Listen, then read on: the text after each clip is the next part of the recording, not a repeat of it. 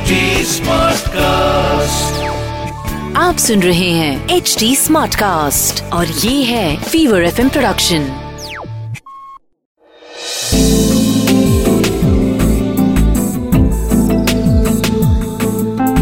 एक अधूरी कहानी। एक अधूरी कहानी कहानी वाला देव के साथ। नज़ारा बड़ा ज़बरदस्त था। हरी हरी घास पे पिटिर पिटिर गिरती बारिश की बूंदें थीं। घास पे लेटे हुए राहुल की आँखें बंद थीं और वो अपने मन में जो भी सोच रहा था हर एक बात के बाद उसे वही एक आवाज़ सुनाई दे रही थी। झूठ मत बोलो। और जैसे जैसे राहुल की सोच पल पल बढ़ती जा रही थी वो आवाज़ भी जैसे राहुल के साथ खेल रही थी। झूठ मत बोलो झूठ मत बोलो झूठ मत बोलो झूठ मत बोलो झूठ मत मिर्जापुर के रहने वाले क्लास ट्वेल्थ में पढ़ने वाले राहुल की एक खासियत थी। वो जब जब झूठ बोलता था उसे एक आवाज़ सुनाई दिया करती थी। झूठ मत बोलो। राहुल को शुरू शुरू में डर लगता था। उसने अपने दोस्तों को बताया माँ बाप को बताया लेकिन सभी ने बात को मज़ाक समझ के झूठ समझ के टाल दिया। क्योंकि राहुल अमूमन दिन भर में शायद एक या दो बार सच बोला करता था। जब उसे भूख या प्यास लगी हो, या फिर अगर बाथरूम जाना हो। कभी कभार किसी तरह का कोई बवाल अगर टालना हो तो ऐसी बातों में भी झूठ बोल दिया करता था। लेकिन अब यह आवाज़ उसके लिए दरअसल ऐसी हो गई थी जैसे सांस। क्योंकि राहुल की बात पे पहले तो किसी ने यकीन नहीं किया। दूसरे, जब उसने खुद ही झाड़ फूंक वाले बाबाओं से मिलना जुलना शुरू कर दिया तो उस आवाज़ ने हंस हंस के राहुल के कान में बजना शुरू किया।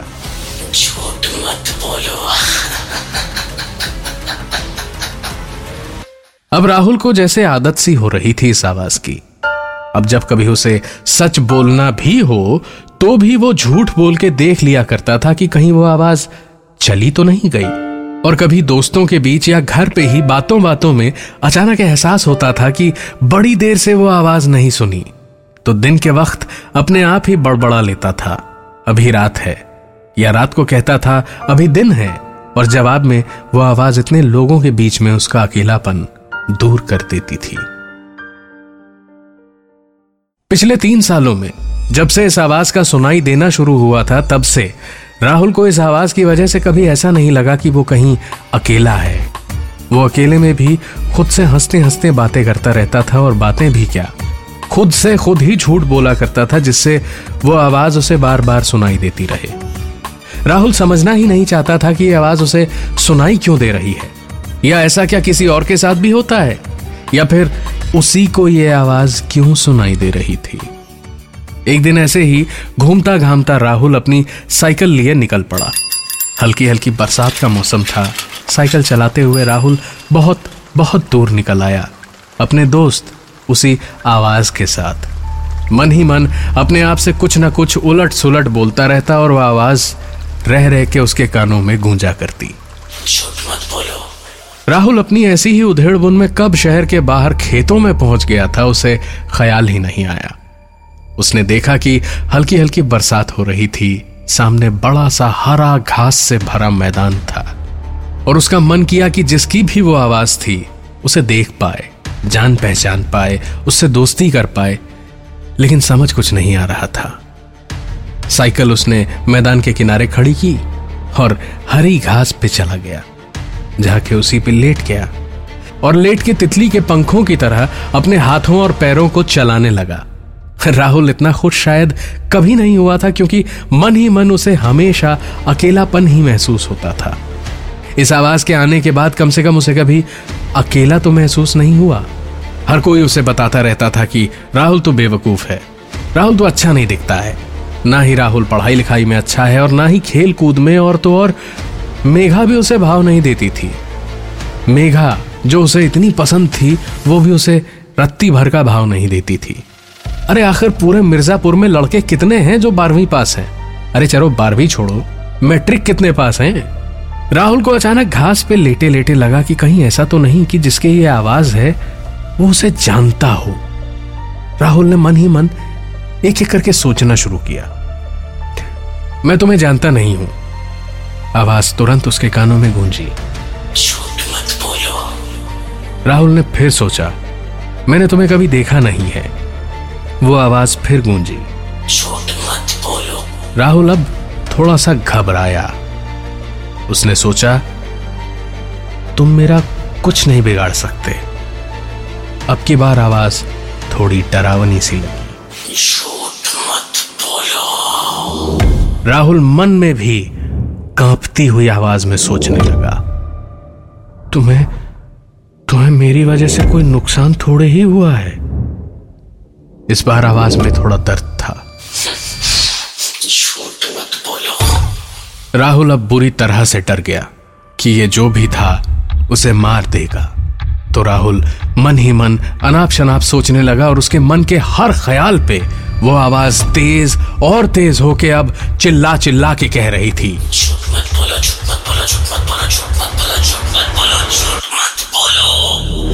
राहुल वहाँ से उठा और साइकिल लेके घर की ओर भागा और मन में जो जो सामने देख रहा था, वही सब कहता हुआ जा रहा था। पीली दीवार दिखे तो दीवार पीली है। आम का पेड़ हो तो पेड़ आम का है। बस, किसी भी तरह वो आवाज़ दोबारा सुनाई ना दे। बस। और रास्ते में जाते जाते एक मकान के बाहर एक बुढ़िया बैठी हुई दिखी। जो बड़ी दूर से राहुल को आता हुआ देख रही थी और राहुल को ऐसे देख रही थी जैसे राहुल उसका जानी दुश्मन हो। राहुल ने उसके पास से निकलते हुए बूढ़ी औरत को देखा तो भारी बरसात में साफ़ साफ़ दिखा नहीं। लेकिन राहुल को लगा जैसे कहीं तो देखा है इस औरत को। और मन ही मन पता नहीं क्या आया। राहुल ने सोचा, इस बुढ़िया का ये हाल मेरी वजह से थोड़े ही हुआ है। और बस। राहुल के ऐसा सोचते ही जो आवाज़ इतनी देर से हर सच पे शांत थी वो फिर गूंज उठी। झूठ मत बोलो। बस राहुल ने सोचा अब बहुत हुआ। आजार या पार होके रहेगा। उसने साइकिल वापस मोड़ी और उस औरत की ओर बढ़ा।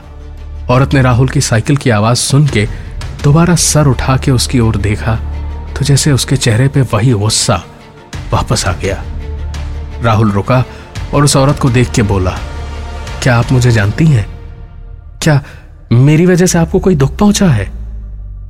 वो औरत बिना किसी आवाज़ के, किसी बच्चे की तरह फूट फूट के रोने लगी। राहुल उन्हें चुप कराने और उनसे और बात करने के लिए उनकी चौखट को लांग कर अंदर आया तो अपने गीले कपड़ों और चप्पलों से फर्श को कम से कम गीला करने की कोशिश में एक कोने में खड़ा हुआ तो वहाँ से उसे दरवाजे के पास ही दीवार पे टंगी हुई एक तस्वीर दिखाई दी। जो यही कोई पाँच या छह साल पहले की रही होगी, जिसमें यही औरत थी, लेकिन अभी पहने हुए इन चिथड़ों में नहीं थी। महँगी साड़ी और गहनों में थी, और उसके साथ एक लड़का था, जिसको कुछ साल पहले राहुल ने सड़क पे देखा था। बाज़ार में उसे कुछ लोग बुरी तरह मार रहे थे और चोर चोर कह के पुकार रहे थे। राहुल वहीं पास में खड़ा था। उसे मारते मारते किसी ने पूछा, ए लड़के, तूने देखा है ना? तूने देखा ना? इसी ने चोरी की थी ना? राहुल ने देखा तो कुछ भी नहीं था, लेकिन झूठ बोलना उसकी आदत थी। इतने लोग मिलके मार रहे हैं मतलब यही होगा? उसने भी यूँ ही बोल दिया। हाँ यही तो था। देखा था मैंने।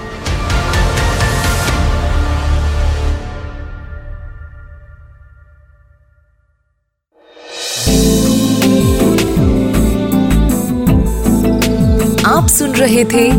एक अधूरी कहानी। कहानी वाला देव के साथ प्रेजेंटेड बाय फीवर नेटवर्क आप सुन रहे हैं एच डी स्मार्ट कास्ट और ये था fever FM production HD smart Smartcast.